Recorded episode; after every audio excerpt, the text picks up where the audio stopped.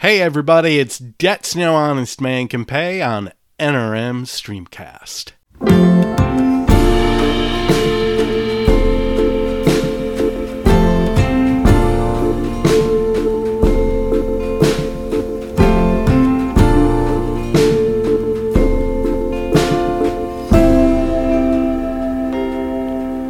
Well, the couple in the corner been going at it all night long. Man in the back putting bits out over the phone. And I ain't got nowhere to be. Ain't nobody waiting at home for me, and there's nothing lonelier than midnight at the movies again. There's a girl named Martha who meets me here on Saturday night. Never says too much, she just sits down beside me and puts her hand in mine. She's got a gentle way that keeps me from feeling so alone. But she always shows up late and leaves before the credits roll. And I never watch her late. Just close my eyes and pretend I'm asleep until the second feature begins. Midnight at the movies again.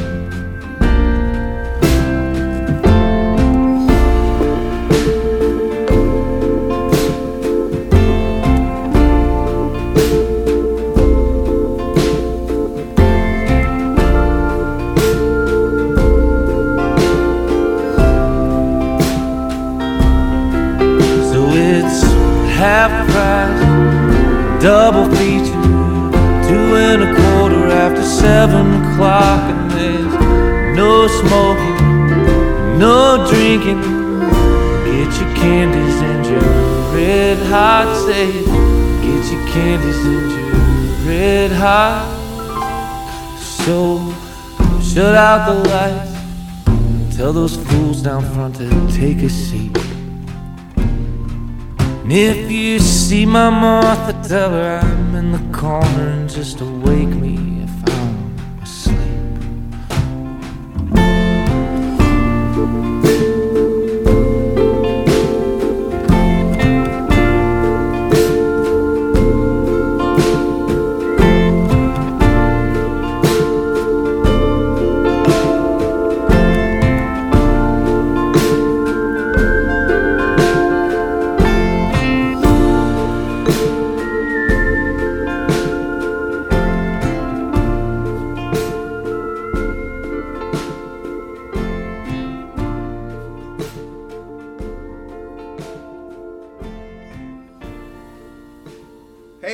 it's Debts No Honest Man Can Pay. My name is Greenberg. Thank you so much for joining us. We're here as close to weekly as we can get right here on NRM Streamcast, and I am just excited today to be sitting down with a very good friend of mine, a longtime friend, a one time colleague, and somebody who is almost as nerdy as I am. We have been friends. I want to say, my math's not great, but I'm going to say maybe 11 or 12 years or Sounds so right. and we were both working at this uh, huge uh, southern retailer and the online division and i was a copywriter and my, my friend who sits in front of me was what they call in the business a content strategist she strategizes content she contents strategically if you will. And she broke my heart by by leaving the company, but I just was more inspired by her leaving than anything because I thought that is that is that is the path I wanted to take. She she just looked around her and said, "This is not for me. I got to follow my got to follow my bliss." And that's exactly what she did. And you know, there was stops along the way, but basically has done really well for herself as a writer of note. For the past many years, she has been a prominent freelance writer in the Charlotte area. That has been highlighted by many columns in Charlotte Magazine. Most recently, my good friend Jen McGivney, or as she is known by her byline, Jen Tota McGivney, which sounds like a name I would love to hear Bruce McCulloch of the Kids in the Hall say out loud. I can totally hear that in my head. But I'm excited because as of a month or two ago, and you can correct me on this, you are the back page columnist. Is that the correct title or Yep. And so Mazel Tov, I called you and I said, or actually no, I texted mm-hmm. you. Let's not make me a liar in front of Congress here. I texted you and I said, we know we need to celebrate this promotion of yours by having you join us on the podcast and talk about the Oscars because since we've both been friends, we both discovered that we're friends because we're nerds about music, we're nerds about movies, we're nerds about The Simpsons, we're mm-hmm. nerds about being nerds. Yep. We've always bonded over movies. As a matter of fact, you wrote two of your best columns about us going to the movies. Yeah, love letter to the movies. Yes. Yeah. I I feel it's insanely fortunate that when I moved to Charlotte, I moved to a town that at the time had two and eventually three independent movie theaters and that whittled down to nothing and thank God now we've got the independent Thank God. Yes. Yeah. So, but now we are here. I'm thrilled to have you here, and I knew that you were kind of nervous about being here. Totally. I'm psyched to be here. I love this I'm- podcast. I'm I, ha- am glad you asked. I am happy to have you here. So let's give people a little bit of background. You left the uh, retail environment, and uh, you know I still wish I could go back in time and follow you because it took me way too long to leave there. But so give us a little brief synopsis of what your journey was, because I've always been a big fan of your journey because it took a lot of balls, and of course you have a great partner who is Yeah. like go for it, and Yeah. so those two things are essential. You got to have the courage and you got to have the support and you had both and just you made the most of it. So so you left there and you went to public radio for a little bit. which was great. Which was great. I, I loved that job. It was great. I uh, continued to straddle the worlds between digital and content because i thought that's what responsible people do. You know no responsible person goes out and is like is a freelance writer. That's Right. just not the responsible path and i'm a very responsible person. And then it got to the point where um, actually my cousin and one of my best friends died young. And i thought if not now when? Like when do you chase the dream? When do you just go for it? Yeah. so uh, that year I, I quit my career and went into full-time freelance. I had been freelancing for about five years before then but uh, i just went for it. And i'm really glad that i did. And i think for me i've come to realize the greatest risk is the one you don't take so i'm glad i did and even if it didn't work out i would have tried Right. so uh, yeah so now full-time freelance um, So some- when oh. did you start freelancing for Charlotte Magazine? Because I remember the first column and I was like, Uh-huh. even then it was just like, yay, my friend is doing something really cool. It was shortly after I left our job together. Right. So it was 10 years ago. It was about Park Road Shopping Center. Oh yes. yeah, the evolution of Park that Road was Shopping Center. great. and for those those of you who don't live in Charlotte, the Park Road Shopping Center. It, how would how would you best describe it? I'm like, it's. I'd say it's a, a strip mall with a lot of character and a lot of history. Yeah, and for decades it was very uncool. It was this place that was just kind of forgotten and never developed because it was very uncool, and then it got to be cool because it wasn't trying to be cool, and now Yeah. it's becoming less cool because it's trying again. What would you think? What do you say? Oh, that's a perfect approximation. You have done what I didn't think could be done, and that's you reframed real estate as high school. you broke it You down. know in- you're not wrong. Right? Oh my god, you're not wrong. it's like like all the cool strip malls will be there. yeah. Yeah, but yeah, I, I totally I loved that piece, and I've been a fan of a lot of the pieces. And along the way, you wrote for other publications that mm-hmm. weren't quite as satisfying, but you found this niche of writing about like cool, interesting, humanity-based things. I don't want to say human interest because there's a stigma that comes to, to Yeah. it, but you write the kind of articles that I would rather read than read another piece of clickbait or some other mishigas. Thank you. Thank you for saying that. And I think one part about being a writer that I wanted to convey with the column is that behind every hard issue, there are so many good people. And when they asked what my column was going to be about, I said I wanted it to be about kind people doing good things quietly. Right. Because there are so many of them. Right. And the news can be such a bummer. And I just want to kind of draw attention to the people making cool things, doing cool things, Right. but are doing it quietly without all the PR and the promotion. So let's back up a little bit. You've been freelancing at Charlotte Magazine for how many years when this opportunity came up, and how did the opportunity come up? And what? Take me through that day. what what what did you have for breakfast? For the column, you mean? yes. Now, the column is still just a very small part of what I do. I still do all of the Right. freelancing for all the other companies, Right. but um, yeah, they were talking about different things to do with the back page and i was talking with the editor and said i would love the opportunity if you ever need that and then uh, he took me up on it so. So he said he he did like an open call to like everybody's like I need ideas for the back page. I don't know i don't No. know the process there but So uh, how did you learn about it? This opportunity, this like there is open real estate. there was a very talented writer named christina who was doing the back page before it was a different kind of Right. situation it wasn't so much a column and then she was moving on to a new opportunity so that's when i knew like hey Right. there might be a there might be a spot for me So you went ahead and you did you did your pitch. Yeah. So was it kind of one of those things where you're kind of like knock knock knock got a minute or did you have to like schedule time or how did how did It it actually came up very. I hate to use the word organically. It No, came up organically. organically is the best word. Is it? I think that that is one of the top five words to use in all of the words. Okay. Yes. Well, it came up organically Yeah. in a conversation, and uh, it went from there and became a thing. So they're, they're kind of like, hmm, I like the cut of your jib. That I think that was exactly the words he used. Yeah. And you wrote your first column and it was awesome. Thank you. You titled it "Everybody Put Your Pencils Down," or Pencils down is the name of the column. Yeah. oh, so it is that isn't it? That's that my column. That's what. Th- oh, that's great. Yeah. I was going to ask if that was the name of the column or just the name of that particular piece, but Yeah. Oh, that's so. Why pencils down? Okay, great question. It's an inside joke because almost every time I turn in a feature, Right. I start to the editor with, okay, pencils down, here it is. Because there's always that point, and you know this as a writer, we're like, you just have to stop and submit it. You have to submit it with all its imperfections because otherwise you Yes. never do anything. And then part of it is with pencils down is we live in a city that task forces everything, that Right. wants to have a meeting about everything. Right. And I really admire the people who are like, pencils down, let's get crap done. Nice. Yeah. That'd make a great T-shirt. Pencils down in the front. Let's get, Get crap, done. done. and I'm happy to hear you say that because it reminds me of my situation. I, I work for a very cool company with Mm-hmm. Yeah. great culture and great people in a field where I never thought I would be working. You've hit professional jackpot. You got a great thing going. I'm grateful for every day. The thing that's cool about their culture is they have like a list of axioms to guide us. Oh, They- really? They, call them the isms. Okay.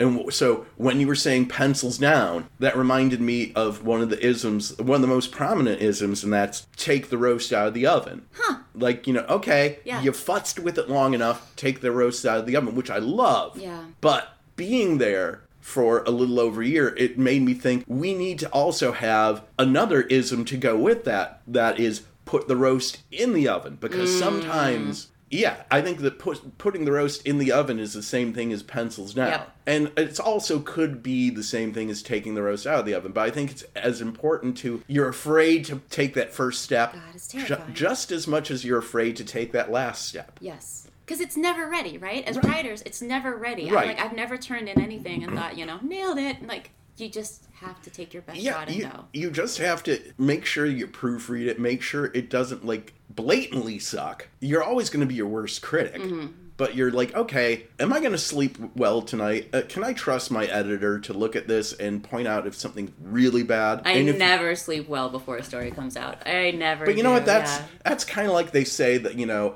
a great hockey player will always get sick to their stomach before their best games. Hmm. Okay.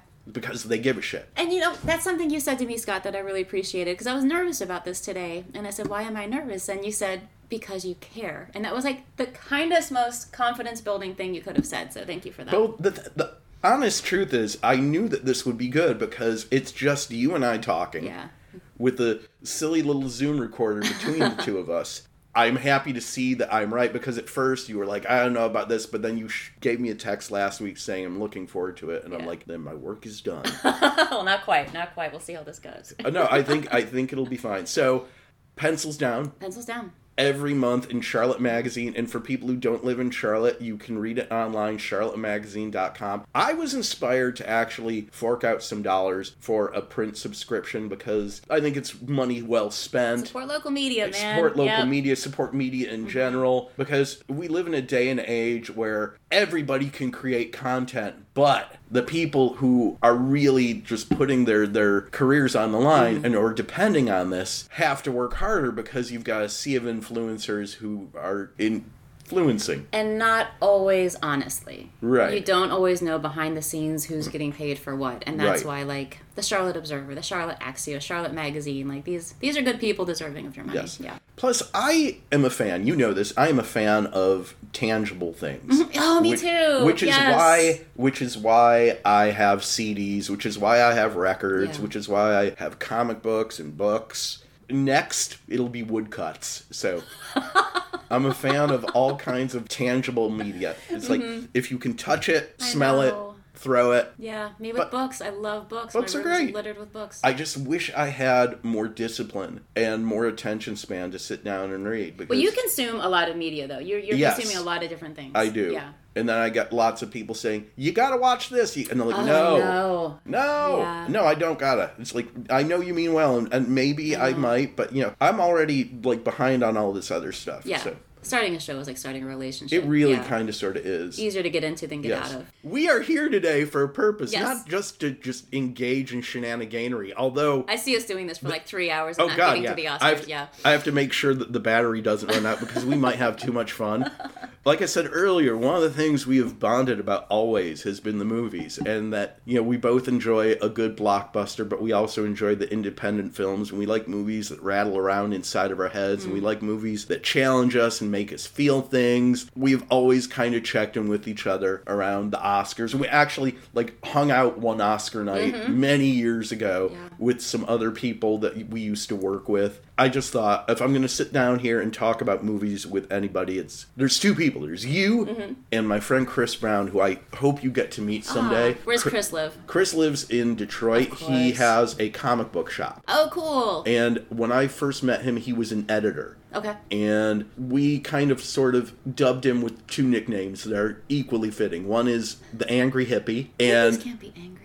He is though. Okay, He is very hippie, but he's also angry. He's also like the living embodiment of Shaggy. Oh, okay. And I have affectionately dubbed him as the snooty movie guy because Snooty movie guy. because Mm. Great assonance. right? Yeah. Because you know, you and I will sit there and we'll talk about the movies. Chris will talk about movies too, but he will dissect movies in ways that I never thought I could or should. So next year we need to have a field trip Oh, to uh, Detroit Absolutely. and hang out with Chris. Or we need to have him come down. And he has been down here a couple times, and you would absolutely love him. But for today, it's Yep. just you and I. Honored to be here. Hon- I'm honored to have you here. Where do you want to start? Do you want to start because we've got six of the big categories? Oh, okay.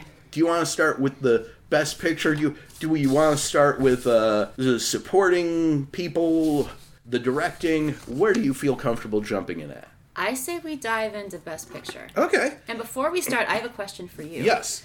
What to you makes a Best Picture? Because like some people will just say, "Well, I like this movie, so it should be Best Picture," but I think it's harder than that. So, what to you makes a movie worthy of being a Best Picture? I obviously have to like it. Yeah. but I also have to feel like there's some kind of weight to it, whether it's like uh, something that makes a statement or something that just entertains me on a different level. Or my favorite movie is The Silence of the Lambs, hmm. and I love everything about it. Mm-hmm. Anthony Hopkins' portrayal of Hannibal Lecter is a performance for the ages. Hmm. Jodie Foster Yeah. as Clarice Starling hmm. is another excellent. Uh, even you know Scott Glenn, they all won in their respect. Jonathan Demme, Jonathan Demme, just he could have mic dropped after the Silence of the Lambs. It mm. just I was introduced to this character who forget what Taylor Swift says. Hannibal Lecter is the true anti-hero. he is such an interesting character. When you've got this cesspool of just evil, and you've got somebody like Hannibal Lecter who is evil, but he's evil with a code. Evil with a code. Yes. That's a scary kind of evil. Right? Yeah. It's like it's like he's cool, he's dope, but you don't want to get on his bad side, which is Barney, the uh, the attendant. He was always good to Barney. Barney was never a threat to him. He would never think twice about eviscerating Barney. Point. Right? All right. So, what to you makes a good movie? The best movie, the best Oscar movie. I have a, uh, a three pronged criteria. Ooh. Yeah. So Hit the me first with one, your three prongs. it has to be original. Yeah. And that should go without saying, Yeah. but this year it can't. Like, I want to meet characters I haven't met before. I want to be told a story I haven't been told before. Because so often you go into a movie, it's like, ah, I've met this character with a different Right. name. I've heard this before. So it has to be original. It has to be visually compelling. Why Yep. is this a movie and not a book? And then. It has to be of the moment. Why Right. is this the best picture of 2023? Right. Like, what does it say about our moment in time right now? That's good criteria right Yeah. there. Okay. That's where I'm coming from. Excellent. But how do you feel about all of a sudden, over the past couple of years, they go from five Best Picture nominees to ten? Oh my god, yes. Can we split up the categories? I see that they want to reward big and popular and getting butts into seats in theaters. I Right. get why they want to do that, but it's muddling the system. Maybe there's like a most awesome category, maybe Like- there's like a popcorn flip category, but Yes. we are just dirtying these waters and it's really weird Okay, to compare so the two. all right, let's each break this down. Like, give me your Oh gosh. give me your your breakdown of like what's what's blockbuster and what's not blockbuster. Um Top Gun. Absolutely, I agree. Uh, let me see. And here I'm, I'm kind of talking out my rear here because Avatar haven't seen it, not planning on it. yeah, but it is a blockbuster. It's a blockbuster. Elvis, I would say Yeah, blockbuster. absolutely. Um, maybe keeping it there. How about you? I I agree with those. I would maybe put the Fabelmans in there too. Fabelman is right in the middle. because yeah. Fabelmans, I'm like the subject matter is not really blockbuster, but it's Spielberg. It's beautiful. And, and like you, we were talking about last night on the text, and you said the Fabelmans is fine. Yeah. And it is. It's fine. It's nice. Yeah. It's enjoyable. It's sweet. Here's the thing. Yeah. I came up with a cinematic ism as I was watching it. Give it to me. If your movie is over two hours long, it should be a limited series because Oh. it's called The Fabelmans. It's mostly about Sammy. Mm-hmm. It's a little bit about his parents. I love that we got some bonus Seth Rogen in there. I wasn't expecting that. Right? Yeah. Um, Michelle Williams is just adorable. I like Paul Dano. Even Judd Hirsch was great in his little Mm-hmm. role. But I feel like we missed an opportunity to explore all of the Fabelmans. I felt like it should have been called The Fabelman. And I thought, and I also thought, okay, interesting that they call themselves The Fabelmans. I'm like, they Mm-hmm. spelled it F A B E L, but I thought, you know, to the ears, like fable, like as in Aesop's Oh, fables, yeah. like Steven Spielberg, known for like telling the fables of our time, Yeah. like E.T. and Close Encounters. And I actually, when I was sitting down to watch that, as well as when I was watching uh, Women Talking, because I was watching it here in my living room, I like took note of some of the lines that stood out for me that Mm-hmm. were telling, and I want to share some of those from from uh, the Fabelmans. Okay. Uh, the first one that jumped out at me was you can't just love something, you have to take care of it. That was uh, Sammy's dad to him, uh, you know, talking about the trains. Um, but here's one of his sisters, and one of the reasons why Big Miss, they barely developed, gave any character development to his sisters. Who? Yes. Yes. I felt like they had things to say. The right. sisters were And insightful the in the way best that other lines. people were. I'm going to read you some Yeah. of the best lines from the sisters. Are you ever going to make a movie with parts for girls again? And that's Mm. when they were kids. Oh, and then like his mom had some of the Yep. best lines. Like maybe it's hard being worshipped by someone you know you'll never be as good as or ever do anything as good as. Actually, his his sister who said that when Hmm. when Sammy was like, "Well, Dad worships mom." Oh yeah. She laughs at Benny's jokes, but Dad's always been her best audience. And then Yeah, that's a really good one. and then even like the the douchey jock, life's nothing like the movies, Fabelman. They're not. And like, there's a lot of really cool things that they were dealing with, but they never really got gritty. I don't think Spielberg has a sense of grit. And I think like I kind of feel like yeah, it's great that he made this movie. It's kind of like a little victory lap, but it's like we all know how the story ends. And yeah, you know, your parents got divorced, your mom was you know, dealing with mental issues. I'm like, that could have been if they had done limited series, they could have delved more into that. Yeah. They they touched on a lot of things, but it felt too good when he meets with John Ford. When he says to him, "When the horizon's at the ah, bottom, Oh, yeah. it's interesting. when the horizon's at the top, it's interesting. When the horizon's in the middle, it's boring as shit." Yeah. Now, good luck to you, and get the fuck out of my office. but he's right. Yeah. And he's like, let that be a lesson to you, Spielberg. Get out of the middle. yeah. I feel like the Fabelmans was fine, but it mm-hmm. should have been a limited series. Yeah. Yes. I'll give you that. Yeah. Yep. Do you have any other thoughts on the, the Fable people? I think my favorite line, and I didn't write it down, so I might mess it up. Michelle Williams said, uh, "You don't owe your life to anyone." Yes. Ah! Yes. Yeah.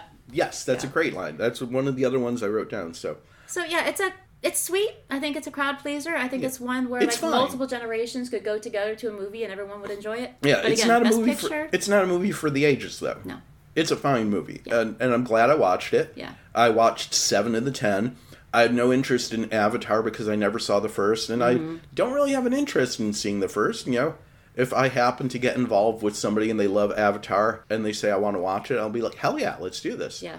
Um, I didn't watch Elvis because I'm not a huge Baz Luhrmann fan. And Yeah. when you told me you gave up on it after what a half an hour, Oh no, I gave up on it after an hour and a half, and there was still an hour to go. oh yeah. okay, Yeah. So yeah, again, And I never give up on movies. long long Yeah. movie. I'm like, I remember the very first long movie I saw and was The Sheltering Sky, and I was like, I'm never gonna see another long movie again. And I, I double, I went back on that when Mm. I saw Sling Blade because I thought Sling Blade was a long movie that was long for a reason. Yeah. When you've got a long movie for a reason, I you know if you got a story to tell, I I will be there for all of it. Yeah. Um. So what else do we got on there? Well, do we want to start with our favorite or work up to it? Oh, oh, let's. Oh, all quiet on the Western Front. I didn't bother about that because no, no disrespect to anybody involved, but it just kind of looked and felt like a snooze to me. I started watching that last night at 11 p.m. as a way to cram for this, and uh, it looks, I mean, again, beautifully shot, but it looked like a whole lot to take in starting at 11 p.m. So I need Yes, to go back on that one. you. Yeah. you did yourself no favors. all right, so we've got the seven. yeah. We've got the seven. So where do we start with these seven? I will uh, leave it to you. The Banshees of Inisherin. Banshees. I I love this movie. Love the heck out of this movie. Yes. Yeah. I think this is a worthwhile contender for Best Picture. Yeah. And a reminder that I need to catch up on some older Martin McDonagh movies. Ah, I've only seen I've only seen a couple of them. Like um In Bruges? no, I'm I'm Scott! ashamed to say I haven't seen that yet, but I've seen a couple others that I love. Both Colin Farrell and Brendan Gleeson were great in this. Uh, Kerry Condon, Barry Keoghan, Oh, yeah. both everybody was great in this. Just the heartbreaking aspect, Oh, God. you know, just when you see the trailer, you're thinking, "Oh, this is going to be a great movie set in Ireland in the tradition of like Waking Ned Devine Mm-hmm. or The Full Monty or one of those great indies from the 90s." You know, here's, you know, these two friends who are like fighting and maybe they'll work it out, but then there was this whole other level or series of levels that I didn't even consider and it was just so sad and heartbreaking Yeah. There's that whole aspect of is uh, Colin Farrell's character is he intellectually challenged? And and and with uh, Brendan Gleeson it's like okay there's the bartender who every now and then would like ask about his mental health. And it was they lived in this community where you know we don't talk about such things. Yeah. And the fact that he would not only turn his back on his friend but like physically harm himself to just let his friend know that i really seriously don't want to be friends with you. That's just they did it in a way where i'm like yeah it was it was horrible and it was sad and it was heartbreaking but there was just enough humor just enough touches of lightness And you know that they still love each other. Yes. Like he still loved his friend. Like when he helped him after the fight and he brought Yes. him on the wagon. And the fact, Yes. yeah, that's it was a really hard movie to nail down. Um, and I think this is. I would count this as a horror film because what is more horror than a best friend of many years coming to you saying, "I no longer want to be your friend. Take it personally. It is because of you." I mean, like it's when you think of the premise, it's awful. It's it is so awful. awful. that is like one that is one of those things that i fear the most yeah, like this is one hundred Yeah. percent because you're dull. you're all yeah. Yes. It's just yeah. yeah that's just and just that moment where where he just that hangdog looking like you liked me yesterday Oh, I know. It's funny and sad at the Oh, same time Absolutely, and each one of his eyebrows deserve an Oscar because Colin Oh. Farrell can use those yes eyebrows. i remember you you also saying that about will forte Oh, in nebraska, yes. yes, yeah, another movie not enough people An- saw. oh yeah Yeah, I would not be at all upset if that won Best Picture. i would not be upset about it, Yeah. at all either i'm gonna bounce around a little bit here Okay. top gun maverick Okay. again it was fine it was fun I saw the first one when it came out. I thought it was okay. I Mm-hmm. Really? You just thought Top Gun was okay Yeah, I've okay. never. And like to me, Top Gun didn't speak to me in the same way that like John Hughes movies did, or like early Cameron Crowe movies. Yeah. To me, Top Gun was just Top Gun. I was just The volleyball scene does something to a young woman, though. I gotta tell you. Really? Oh God, Top Gun. I I have a lot to learn. Oh yeah, Okay. yeah. That might explain the gap in our perception here. But you know, I, I love Top Gun. Maverick was. I've never had so much fun watching a bad movie. Like it was not good, but I was giddy like a schoolgirl the entire time. Like I was like literally kicking my feet because it felt to me like watching Top Gun again. Uh, But it wasn't. It is completely recapturing Top Gun. It did nothing new, but that's why I loved it, See, and that's- that's why it doesn't deserve the Oscar because it did nothing new. That's why I love The Force Awakens. okay. I'm okay. like, I love The Force Awakens. Everybody's like, oh, fan service. And I'm like, I'm a fan. Service me. yes, right. There, when, there when, is a place when, for that. When, when Han and Chewie get back to the Millennium Falcon and Han Solo says, Chewie, we're home again, I'm like, oh, yes, and yes. like when when my new employers flew me home to my beloved hometown of Detroit, Yeah. I had a Chewie, we're home again moment. So Aw. I love that movie because now I can frame things as the Chewie, we're home again moment. Um, Top Gun was fine. Mm-hmm. I went to see it with my mom. I love uh, what's his face, um, the kid, Oh yeah, I can never remember his name. um, Miles Teller. there you go. Miles Teller's Yeah, Mm-hmm. great. I'm always happy to see. Um, why am I drawing blanks on names today? Uh, Jennifer. Um, Oh shoot, yes. uh, uh, Yeah. um, you know the one. yeah, She she was in that thing with that guy. Connelly. Yes, Okay. Jennifer Connelly. I Thank you. yep. Um, you know, it was good to see you know Jon Hamm, you know, playing a dick, and uh, he does it so well. He does do it well. Yes. For someone I love so much, he, he does it well. He really does. Yeah. Um, so yeah, it was fine. Yeah, it's fine. It was fine. Uh, you know, yeah. Again, you know, it's the the Academy trying to appease the uh, the popcorn munchers, if you will. I think though, like this was more egregious Yes. than past years. yeah. Yeah. Do you think that maybe a little bit? Oh, of course. You know, Val Kilmer. That was Yeah. a nice scene with Val Kilmer. Yeah. You think that maybe a little bit of his like, you know, let's uh let's give a little salute to Val. Is there another way we can do that? Like I just Top Gun, you're popular. How about if we do a sequel you. to Top Secret? That was the very first film that Val Kilmer was in. I don't know that I've seen it. Oh man. Yeah. Okay, now you have a reason to get up in the morning. All right, so now we're down to four. Okay. Okay, Triangle of Sadness. Okay. Good one to get into. Yes, and I Yeah. just watched this. I think last weekend. Mm-hmm. I want I want to hear your thoughts first. I hated watching it for the first two thirds. Right. I really dug the last third. Right. Overall, I liked the movie more when it was the menu because I think they're very similar movies. Mm-hmm. Yep. Like you had pointed that out to me beforehand, but I like the menu so much Right. more. Um, I think this is one for me. The premise was better than the execution. Premise fantastic, Right. So good, but the first half hour, we spoke about this with Yes. a couple. I I've never hated two movie characters more. I know, like I don't have to like characters to like a movie, but I really hated them. I I wasn't sure who to like or hate of those two. And- Yes. And I also wasn't sure like why did we spend that first hour with just a why didn't we spend that first half hour with all the people that we were going to get to know on the yacht? I it makes sense to me as it ends. Are we doing spoilers? Go with it. If it's if it's really bad, I'll edit it out. Okay. I feel like in the end, the whole point was we're usurping the natural order, and everyone who has privilege in normal society no longer has it. And Right. the people who didn't have privilege now has it. So now And you that's can a see. good way of summing it. That was not very spoilery at all. Okay. Yeah. But the dynamics between the couple shifted. Where in Right. the beginning, she's basically saying, I know I don't have privilege and I have to do this to make a living. I Right. have to do this Right. just to get by. Yeah. And in the end, that explains his actions with Yes.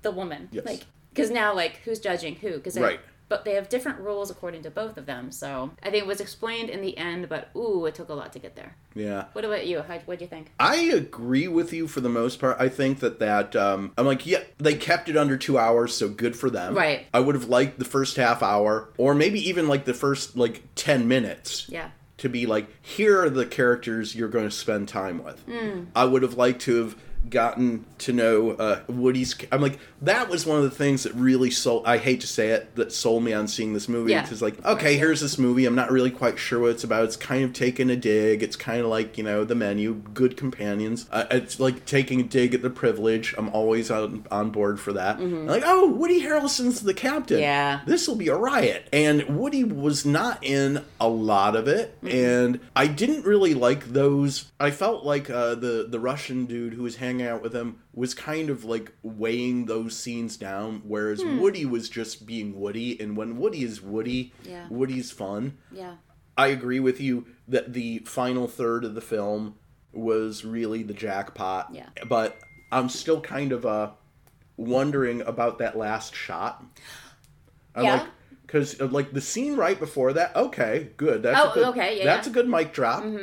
You know, with um uh, what's her name? Yaya, Mm-hmm. and the woman who was part of the staff who, when they are in the third act, Yeah. the tables are turned she's in a position of power. Mm-hmm.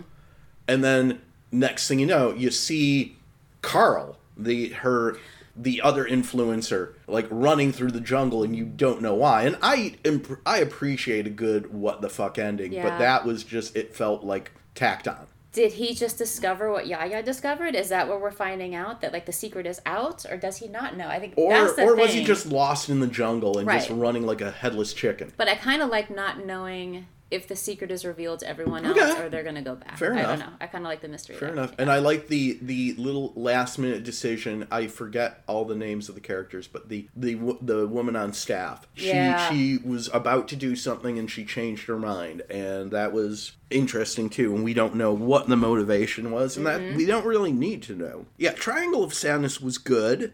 It was. I think it's you know it's a movie. It's like yeah, people should watch it Yeah. so they can have conversations. I think that's another thing about movies. Is like maybe you don't always love a movie. Maybe Yeah. it's time released and you eventually like the movie. It rattles around in your head long enough where they're like, you know what? I was tepid at first, but I kind of dig it. Yeah. But I think that Triangle of Sadness is one of those movies that will go in a time capsule about the early 20s, you know, along with things like uh, uh, The Menu or White Lotus. I've never watched White Lotus, but I also heard that it skewers uh, privilege pretty expertly. And there's a couple other ones that I'm drawing a blank on, but there's like a whole new genre of privilege takedown. Which, Yeah. as long as it's done well, I- I'm there for all of it. And again, it's very much of this moment. I Oh, think yeah. it deserves to be on Yes. this list. Yeah. Okay, another movie that I felt was of this moment. Women Talking. Oh my god. wow. Yes. I watched it like two days ago, and Yeah. I, I, I want to hear your your views first because I have a boatload of thoughts about this. I would be very, very happy to see this win. Yes, um, agree. And I, we haven't talked about everything yet, but I think it's such a beautiful contrast to everything everywhere all at once, Yeah. which was bright and all over the place. And this was dark Yeah. in both visuals and Right. in theme. And it's just women talking in a barn. And, And it- to make something that capped, I had to take three breaks during this movie. Oh, I took several so breaks. hard to watch. I because because I needed to because I needed to take breaks. Yes. and and I think I would rather watch it in a theater, much rather watch. But I was able to like go, oh, that's a great line. I want to write that down. Oh, I did a lot of that on this one. All right, yeah, so it was. Uh, okay. So let's go toe for toe here. You read one, and then I'll read one. Okay. You might want to read one first here. Okay. the very beginning, the story ends before you were born. yes. I love that because not the story begins before you were born. That is like, okay, I'm listening. Yeah. And then what follows was an act of female imagination. Yeah, there's so many ways you can interpret I that. know. It's like, Did okay. this happen? Did, Did this, this really happen? happen? the women are in a colony and you don't know what kind of colony it is you don't know what time period it is you're not sure if this is an alternate reality you don't know any of this you just know that these women are in a colony and that some of the men have done horrible things Yeah. to them imagination how Yeah. and and it's like okay they've doubled down on the okay now i'm in Did you know when we were before that census truck went through? no Okay. see the that census was a great reveal. Okay, the census truck was uh, was a great reveal, Yeah. and I made a list of things that tipped me off. Oh, I want to hear. Okay, so the fact that somebody refers to World War II, it's like, all right. Hmm. So we're like somewhere in the, I'm guessing the 1950s. Yeah. August. Who's like the one lone positive male presence Great in the movie who was banished from the colony and went to school and then they keep saying he was a failed farmer like it's an insult Yeah, like the highest insult. Yes. So there's a talk of him going to university, talk of a sick child being uh, treated with antibiotics, yeah, one of the women sneaking cigarettes. yeah. Yeah, all this says to me, but again, the census truck. And it was playing a song Yes. from the 50s, so I No, assume it was a song what- from the 60s. Oh, it was the 60s? Yeah, so I Yeah. assume we were back then. Yeah, so and they played uh, "Daydream Believer" Yeah. by the Monkees, and there was so, I okay. rewound it. I'm like, did they really say 2010? Yes, uh, yes, I had to rewind it too. And they're like, please come out of your homes to be counted for the 2010 census. And then the other line that really nailed it for me was like a bookend. So the first line being "This story ends before you were born," Mm-hmm. and the the last line, which I yeah, it was a difficult watch, but I always felt like there was a through line of hope Yes, absolutely. which is why people need to watch it. Your story will be different from ours. Instant, like, as soon as those words were said, Yeah. like, Because Bald, I don't bald. I don't know about you, but I was afraid because when they were having this and there's something very theatrical about this. I don't know if this was a this was a book for first, right? Yes, mhm. I could see this being a really well done stage play. It's got that quality to it. because There's there's just that one scene, that one setting. One scene, Yeah. it's just like debating. It's like there, there's a few ancillary scenes Yeah. here and there, but mostly it's the women going, okay, do we do nothing? Yeah. Do we stay and fight? Do we leave? And they're the most. This is what the movie hinges on: is this debate. Yeah. I was going, okay, does and you never see, with the exception of like one ancillary scene at the beginning. In, in August, you don't see any of the men except for like kids. Mm-hmm. Yeah. So they're like this ominous presence, like this dude Klaus, who is being let back into the colony. Yeah. And it felt like, okay, there's this cloud. And it's like, are they going to stay and fight? Is there going to be a bloodbath? Is this going to be horrible? Um, so tense. I was just like, is this going to get ugly? And I kind of feel like the best storytelling is the storytelling where you don't show all the blood and guts. And they hinted just enough at what happened Yeah. In the beginning and that anger that one woman like trying to break into the the pen to like beat the crap out of the dude. oh, yeah. Yeah. That yeah. was just enough. Yeah. They didn't need to get gratuitous with Right. it, and I'm glad they didn't do that. I was afraid. It's like, ah, I really want them to just have the strength to either stand up and fight and just fight in a way where they the men back down, Mm-hmm. or to just get the fuck out of there. Yeah. And so the ending was extremely hopeful, which is why, yeah, Yeah. it's difficult, but it's worth it, and it, there is that through line of hope. Yeah. So yeah, I'm I'm with you. I think that if this one or Banshees were to win, I'd be okie dokie with that. And why I think this one is very much of the moment is I think during Me Too, everyone was like, all these women are coming out, all these women are coming out. And this was showing that this is not all the women coming out. Because every woman had decide do you stay and fight? Do you leave? Right. Do you do nothing? This is one thing I wondered about. Okay.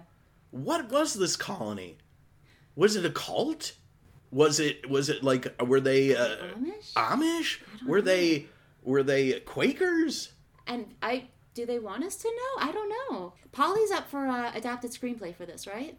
I I think I think I, I she needs to get it. I, it was a great screenplay. I need to I need to catch up on some of her earlier work because Yeah. I've heard nothing but good things about uh, Sarah Polley's films. Um, I remember the first time seeing her as an actor Mm. in that bad '90s movie Go, Go. and she may have been in a couple other things, and then she shifted into being a director and never looked back. You know she was supposed to be Penny Lane. Really? She was cast as Penny Lane in Almost Famous, and then she backed Oh. out because she said, "I want to be a filmmaker." And this, she's like, anyone who's Penny Lane is going to be a star, and I don't know that I want that. Oh yeah, man. Oh yeah.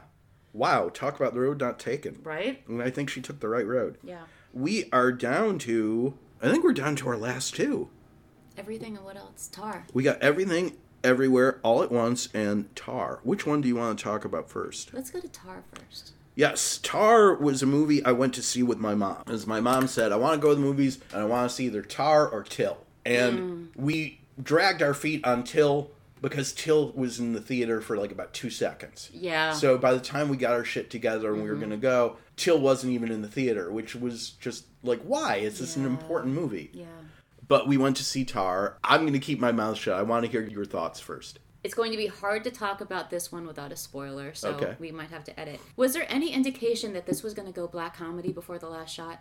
I love a genre shifter, and that last shot, I'm like, oh my! I, I went from Oh, that that that last shot Oh shot. my gosh. That was delicious. It was like what was the movie last year with uh, Benedict Cumberbatch and the horses and the I know the one you're I need to see it. okay oh But I I, know- really hope I'm not ruining this for it. It was another movie that I really liked Right. and I loved at the last shot.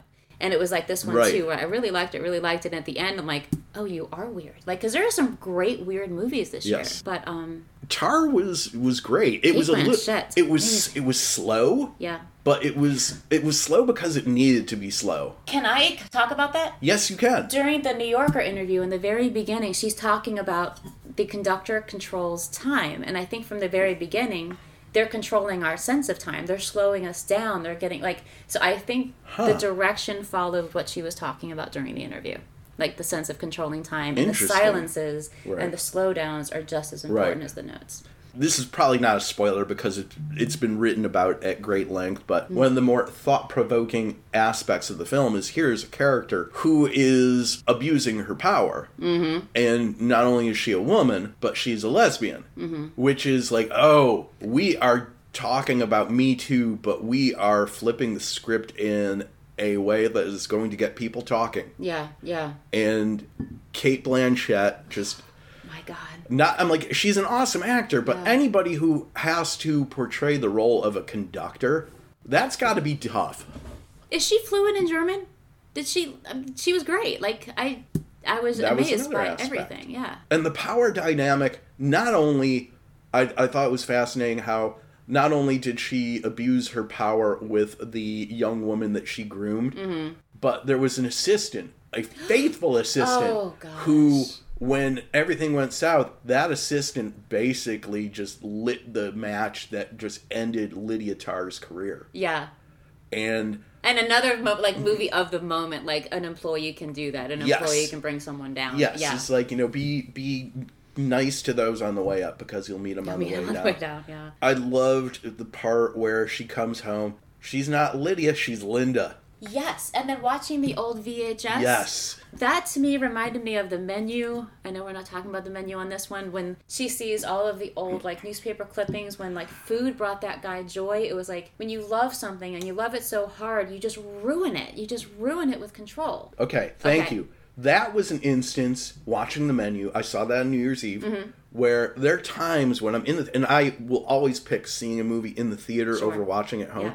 That was one of those times where I wanted to be at home to pause so I could read that clipping because that was the linchpin. That was the key Yes. to her, you know, doing the cheeseburger ploy. I think his smile was the key. Like you actually you see this genuine joy Right. and smile on a face you've seen no joy on before. So I think like this used to bring him joy. Like his career and food used to bring him joy, and he ruined it by ambition. I totally get that, and Cate I- Blanchett.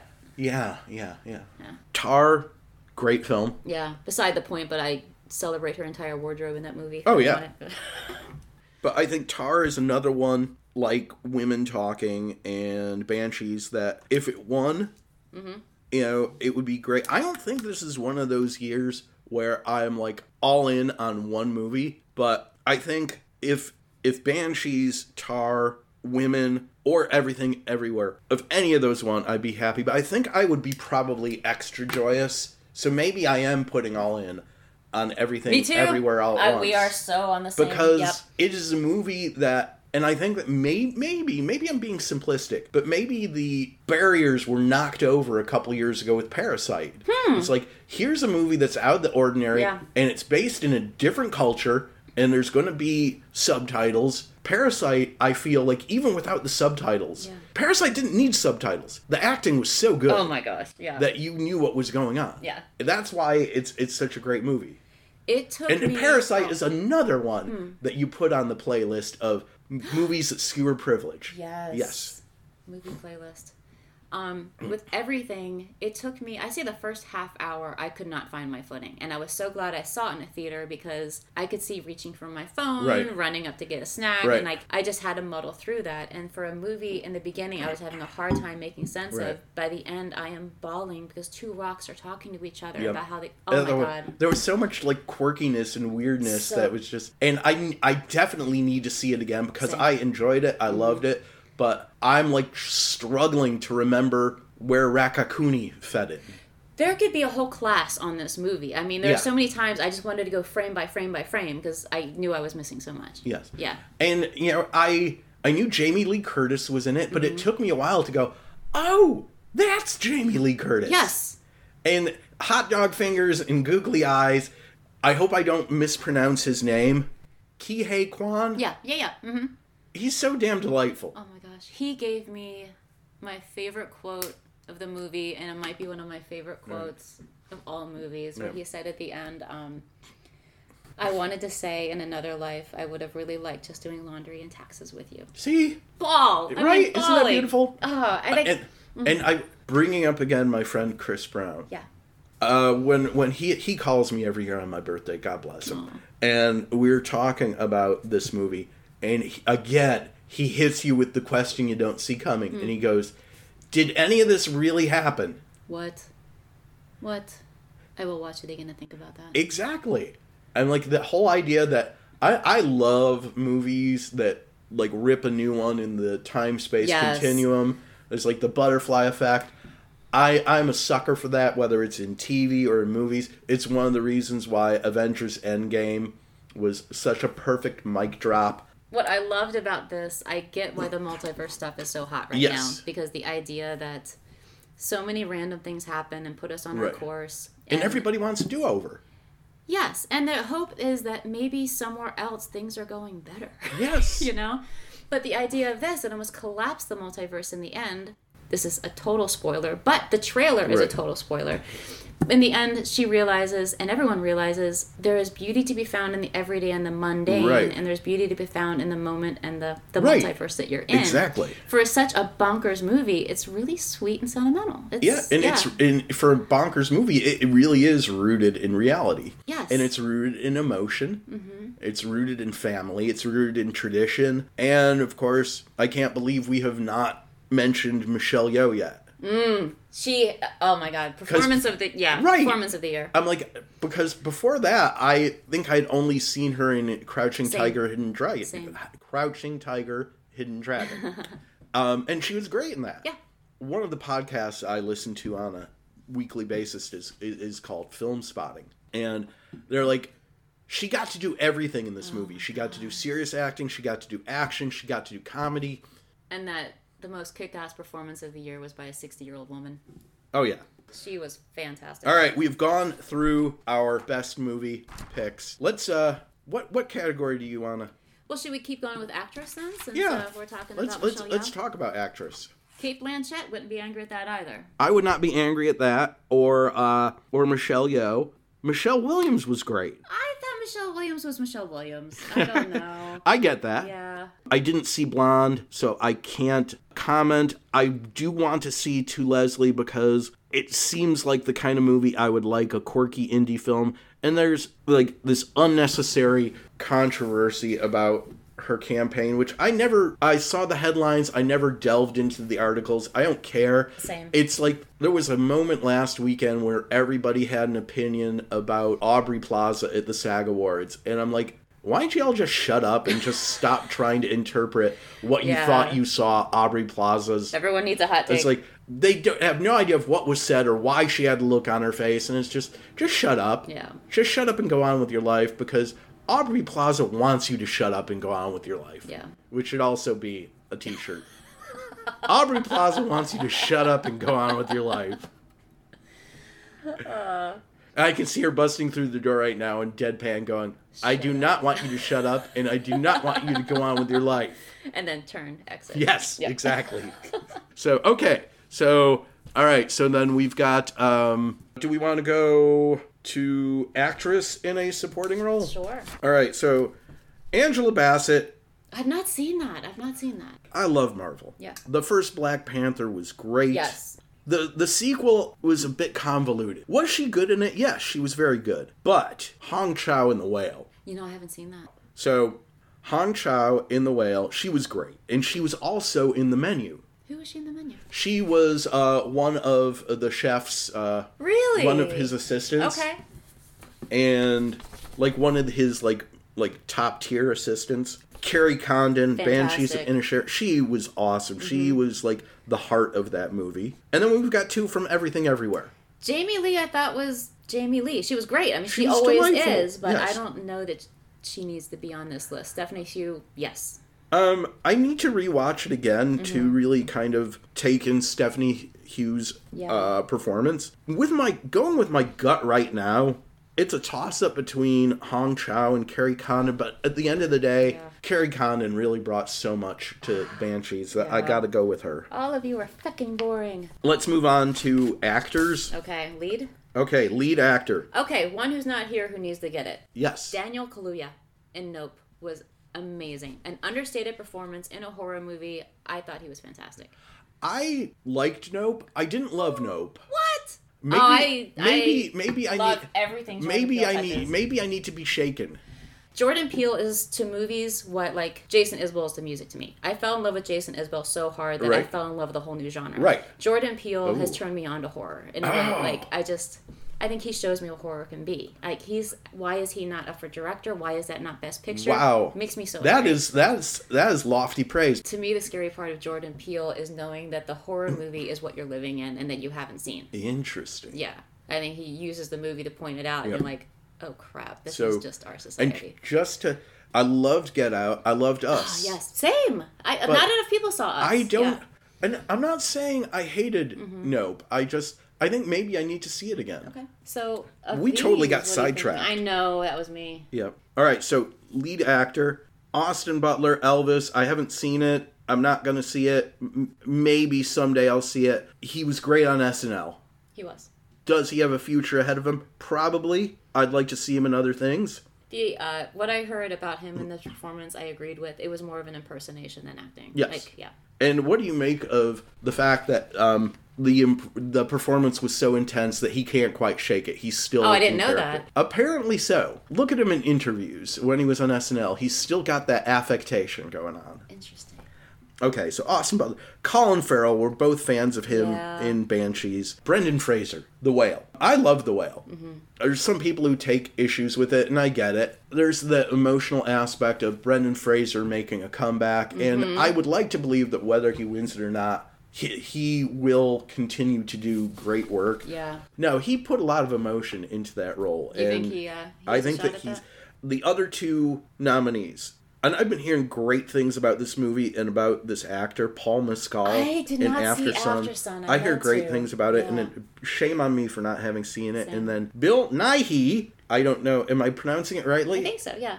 Bill Nighy or Bill Nighy in Living. I haven't seen that, but I saw that one. I'm you know for me, if either Colin or Brendan Mm-hmm. won, Yeah. I'd be okay. Mm. I'm I'm okay with that coin flip. Yeah. I'm not really committal to one or the other. Yeah. I think that if Brendan wins, it would be yay, good for you. You know, there's that you know comeback. Um, if Colin wins, great. But you know, Mm-hmm. Colin's whether Colin wins or not, you know, he is still gonna Colin's be gonna Colin. be good. Yeah. Supporting actor, so many great nominees in this. This is like a a murderer's Oh, row. My God, I forgot that.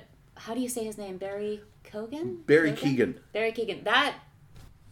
I got to be behind. Oh shoot! But he's up against uh, Ke Huy Quan. Okay, so This is a tough category. This is a tough This one. Okay, hard. so Brendan Gleeson's great, Yep. but you know if Brendan Gleeson doesn't win, he's still going to be Brendan Gleeson. He's still going to. I have not seen Causeway, I've heard of it. but I love Brian Tyree Henry. He's great in everything, and I need to catch up with that. Judd Hirsch was fine in He the Fabelmans. You always loved Judd Hirsch. He yeah, Yeah. he came in, he went, he was. He was more of a cameo than anything. Agreed. So Barry Keoghan was great. He just brought like that little extra bit of levity that we needed in Banshees. Another great quote. There goes that dream. oh God, heartbreak. Ke Huy Quan was he was Great, great. yeah. Him, Barry Keoghan, and Brendan Gleeson. But really, at the end of the day, If Kwan or Keoghan won, I would be happy. But again, that emotional tug of the heartstrings.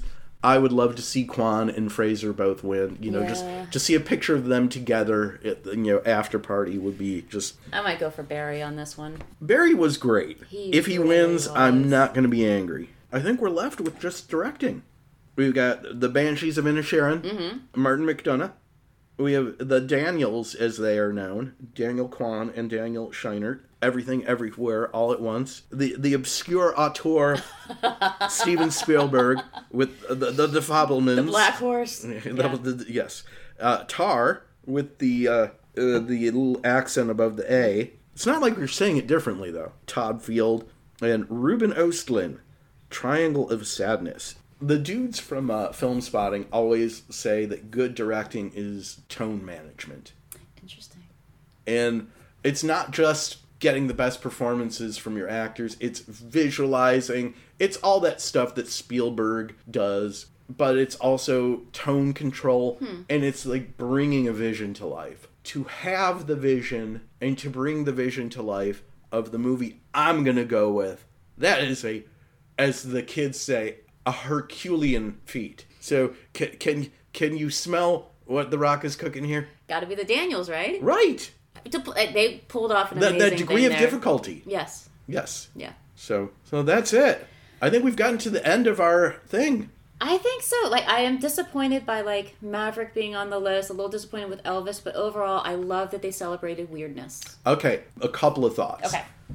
I would have liked to seen some love go to Empire of Light. You know, I never got around Which to is a- that. Good little movie. Yeah. Olivia Colman was great. She always is. Yeah, the, the whole cast was great. The story was great. I enjoyed the crap out of that movie. And while it's getting love in a niche genre category, again, the Filmspotting dudes were like, they need to have a category for best voice acting because Marcel the Shell with shoes on and Jenny Slate's performance I love her. needs more love. Let's. You this is how much Marcel the Shell with shoes on made an impact on me. If you know anything about me, you know I loathe the music of the Eagles with the white hot intensity of a thousand suns, with the white hot intensity that could power the eastern seaboard. And Marcel, You towards- checked in and you never left. I could check out anytime I like, but I could never leave. But Marcel, towards the end of the movie, sings my absolute least favorite Eagles song, Peaceful Easy Feeling. Marcel the Shell sings "Peaceful Easy." For Yes, and it's so fucking adorable. Oh. Oh. right? it's it's everything. And it's like if Marcel the Shell can make me mm. enjoy an Eagles song, Yeah. then there's hope for the rest of humanity. I will check that out. You know why there is also hope for humanity? Because every month people can go to the back page of Charlotte Magazine and read Pencils Down. Yeah, subscribe today, people. Yes, Jen McGivney, thank you so much for Thank hanging you. This out was with me. fun. I love this. See, I told you it would be fun. I think uh, before the Oscars, we should each fill out a ballot and see who wins. I think we should do that. Okay. Should we like place a bet on it? I think we have to. yeah. Uh, whoever wins, whoever Um, loses, beers on them. Okay. Okay. I was gonna say whoever loses has to brush the other's teeth for a month. Oh my god. Jen, thank you so much for hanging out with us Thanks for today. having me. All right.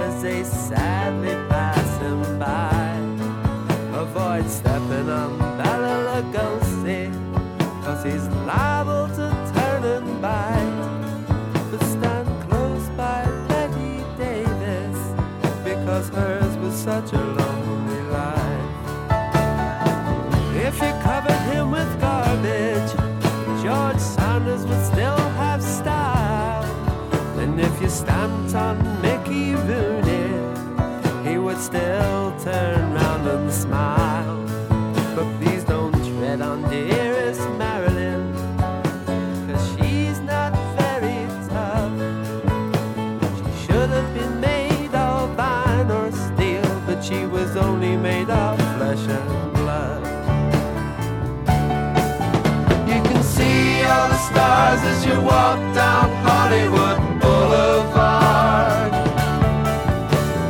Some that you recognize, some that you hardly even heard of.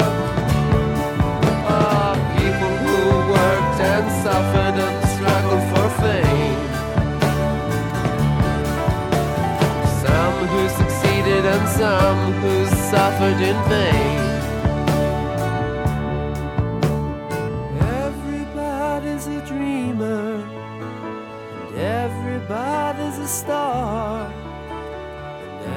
bodies in showbiz.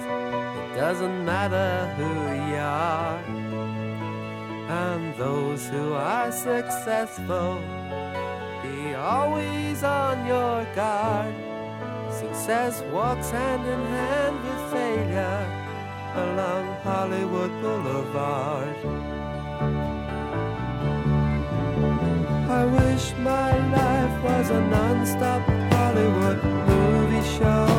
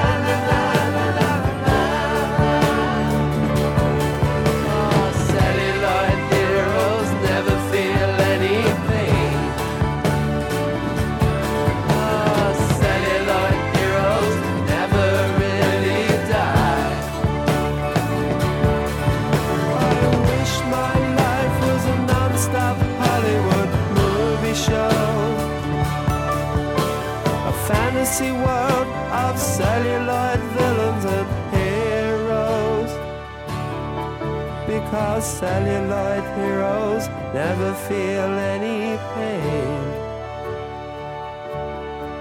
And celluloid heroes never.